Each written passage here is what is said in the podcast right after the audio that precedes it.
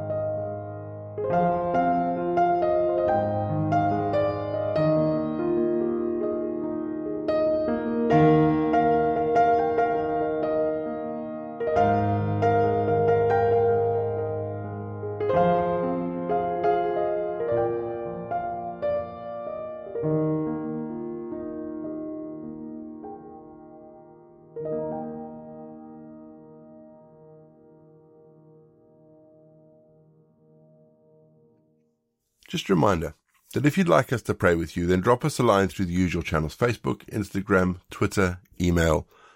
The links are all in the show notes. If you click the links, they'll take you to wherever you need to go. We also have a new facility with the new podcast host that we're using now for you to actually leave voicemail. So if you'd like to leave us a voice message, click the button, leave us voicemail, and we'd love to pray with you. Let's pray, shall we? Creator God. At the start of this new year, when thoughts turn again to beginnings, starting afresh, turning over new leaves, and setting skeletons free from cupboards. Be with us as we gaze into the distance of fresh mission grounds, of hopes and dreams, opportunities for service, challenges and uncertainties. Take our fears and turn them into strengths. Take our lack of faith and empower us through the Spirit who breathes life into this world, whose presence is reflected in the icy chill of winter's breath, as well as the comforting warmth of summer's breeze. Father, walk with us into this new year of opportunity. We ask this in Jesus' name. Amen. We say together the prayer that Jesus taught his disciples. Our Father in heaven, hallowed be your name. Your kingdom come, your will be done, on earth as in heaven. Give us today our daily bread. Forgive us our sins, as we forgive those who sin against us. Lead us not into temptation, but deliver us from evil. For the kingdom, the power, and the glory are yours, now and forever. Amen. May the grace of our Lord Jesus Christ, the love of God, and the fellowship of the Holy Spirit be with us and remain with us, now and forevermore.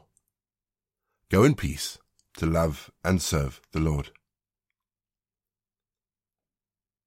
You've been listening to Walking the Way. All the details for today's episode can be found in the show notes, including the scripture passages and credits for the prayers and any of the music we may have used. If you want to partner with Walking the Way, please head to www.givesendgo.com forward slash walking the way. And for more information, head to rayborrett.co.uk or you can find me on Twitter, Facebook, and Instagram. Don't forget you can also listen to us on TuneIn, YouTube, and Spotify. My name is Ray. And so until next time, I'll be here waiting as we continue walking the way.